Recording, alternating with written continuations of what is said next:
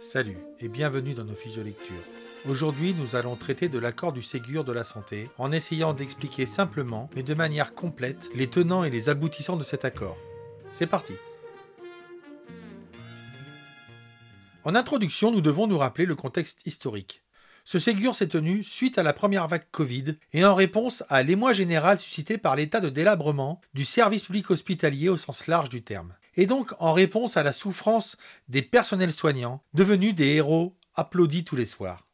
Ce Ségur était censé mettre en œuvre les promesses du président Macron faites, la larme à l'œil, suite aux mensonges d'État, au manque de lits de réanimation et d'hospitalisation, au manque de masques et de matériel, au manque de tout que nous avions tous subi pendant la première vague Covid.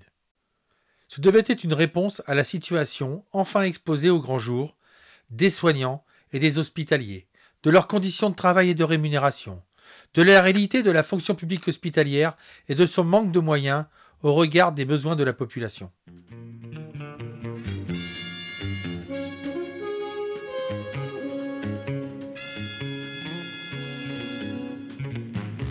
Dans un premier temps, on va donc essayer de comprendre comment on a pu passer de ces promesses à un accord du Ségur qui fait tout le contraire. Dans un deuxième temps, nous parlerons bien sûr des 183 euros du CTI. Puis nous essaierons de vous éclairer sur le mécanisme enclenché par cet accord national du Ségur, en vous présentant une sorte de notice d'utilisation à l'usage de ceux qui veulent l'appliquer en quelque sorte. Nous finirons bien sûr en vous expliquant notre position et nos actions dans le cadre de ces négociations du Ségur, mais aussi pour la suite de sa mise en place. Ce qui s'est passé lors de ces négociations du Ségur est très simple. Profitant de l'état de fatigue, d'angoisse et d'attente des hospitaliers, subissant une situation de choc post-traumatique comme le reste de la population, Macron et son gouvernement se sont tout simplement appropriés ce Ségur.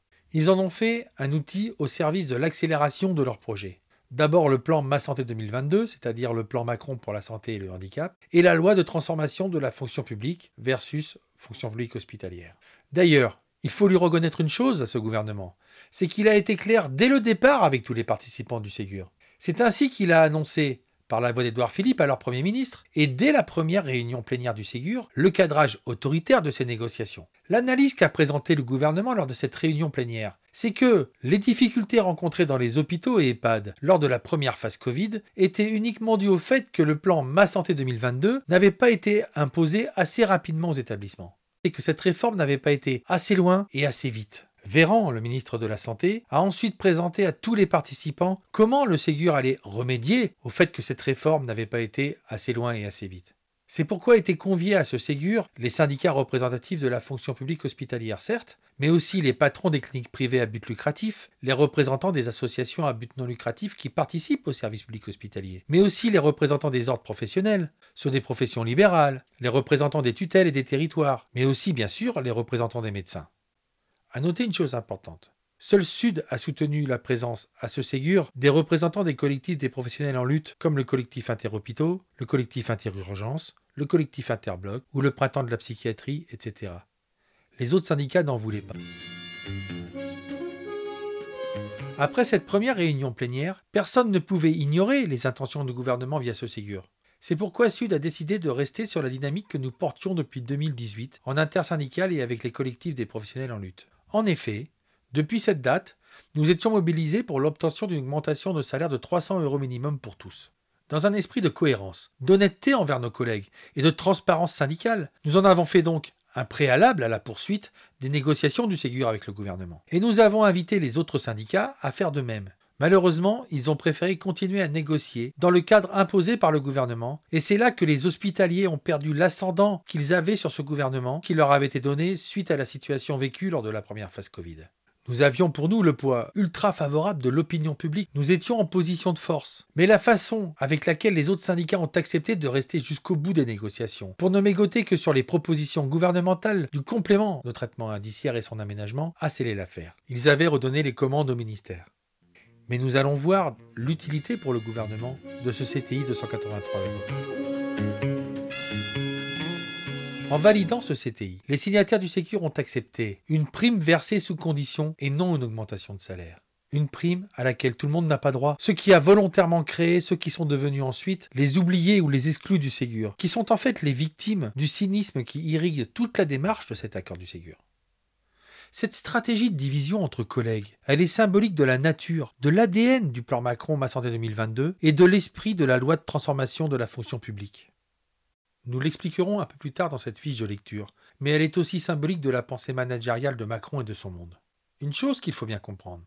Pendant que, et c'est logique, une grande partie du monde syndical était occupée à dialoguer, disserter, analyser et se battre concernant ce volet rémunération du Ségur pour obtenir le CTI pour tous, le gouvernement avait les mains libres pour continuer à dérouler le reste de ses plans dans des négociations avec les syndicats signataires du Ségur pour mettre en place tout le reste que comporte cet accord, c'est-à-dire la destruction de l'hôpital public par la mise en place de la loi de transformation de la fonction publique. On a même vu des syndicalistes de FO, de la CFDT ou de l'UNSA se mobiliser contre les conséquences d'un Ségur signé en leur nom et que leurs responsables syndicaux nationaux continuaient à articuler avec le gouvernement dans le cadre de cet accord du Ségur. Les syndicats signataires voulaient en fait négocier en paix avec le gouvernement et que tout le monde regarde ailleurs. Et ça a fonctionné. Il faut s'arrêter sur un élément factuel important. Ce n'est pas un hasard si ce sont les syndicats EFO, CFDT et UNSA qui ont signé ces accords au nom des salariés grâce aux voix obtenues par leurs élus du personnel. En effet, ces trois syndicats, ce sont surtout les trois principaux syndicats de directeurs des hôpitaux ou d'établissements dans la fonction publique hospitalière. Quand on sait que l'accord du Ségur et la loi de transformation de la fonction publique renforcent le pouvoir des directions, les choses s'éclairent.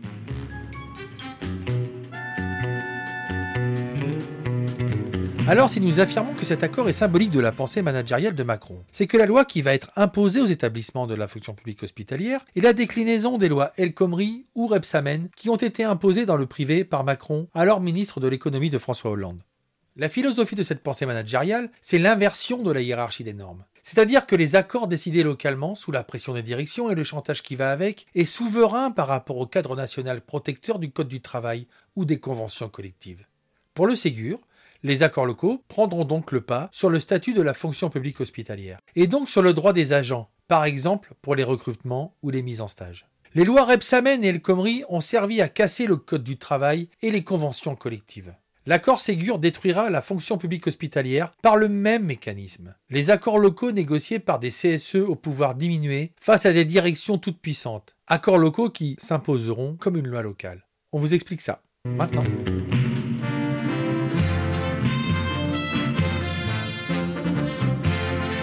Les accords locaux qui vont découler de l'accord Ségur national ne sont pas des vraies négociations, car les dossiers et les thèmes de ces négociations locales seront imposés par l'accord national du Ségur. Ce sont de véritables injonctions, des oukases qui vont utiliser, comme dans le privé, le chantage à l'emploi, à la rémunération, à la durée du temps de travail, au planning. Car la partie négociable, mais aussi le cap, l'orientation des négociations, ne sera pas au choix des élus locaux, mais imposée par l'accord Ségur national, et toujours dans le même sens, mise en place du plan Macron Ma Santé 2022 et de la loi de transformation de la fonction publique. Il prévoit que nous n'aurons pas le choix, et vous verrez, les syndicats locaux, ceux qui sont les partenaires chéris des directions, signeront ces accords locaux.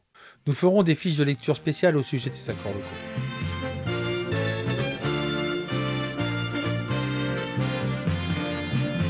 Alors nous direz-vous qu'a fait Sud dans tout ça? Eh bien, nous avons participé, comme les autres, au Ségur via notre représentativité nationale. Comme on vous l'a dit, nous avons vu où voulait nous emmener le gouvernement. On n'est pas les seuls à l'avoir vu, mais nous on s'est positionnés. On a forcément communiqué avec les autres syndicats sur notre analyse, sur le fait que nous devions, ensemble, obliger le ministère à négocier sur nos bases, sur nos revendications communes, dans le cadre de nos mandats et du retour que l'on doit à nos collègues qui nous ont élus. Mais nous n'avons pas été entendus.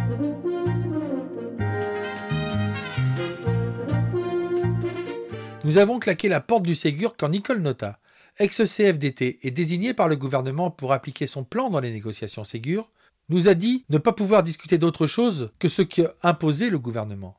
Selon elle, c'était table rase de la crise Covid, de nos revendications. C'était inacceptable pour nous, tellement teinté de mépris et de cynisme.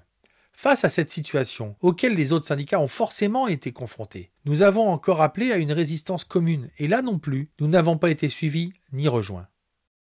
Aujourd'hui, ces accords Ségur sont signés et ils calent parfaitement avec la loi de transformation de la fonction publique. Le cap validé par les syndicats signataires et le gouvernement est connu. Il est tout simplement celui présenté par Édouard Philippe lors de la réunion plénière inaugurale du Ségur, et qui a dit On était sur le bon cap, on ne change pas, mais il faut accélérer l'application de ma santé 2022. Les investissements seront pour les projets publics-privés. Il faut renforcer les délégations d'enveloppe aux pôles et aux services. Il a aussi dit Nous allons créer une nouvelle organisation territoriale, publique-privée, médico-sociale. Alors allons-nous les laisser faire? Forcément non. Allons-nous laisser ce pilier de la République, qui est le système de soins à la française, être bradé à la découpe pour les bénéfices des boîtes privées à la recherche de profit Non. Alors, nous espérons que cette fiche de lecture aura répondu à vos attentes. Le syndicat Sud met à votre disposition nombre de documents et d'infos sur les réseaux sociaux. N'hésitez pas à les relayer pour que nous construisions ensemble une conscience collective à la hauteur des enjeux. On vous donne rendez-vous pour la suite. C'est pour vous qu'on se bat. On ne se lâche pas, subsistez-vous.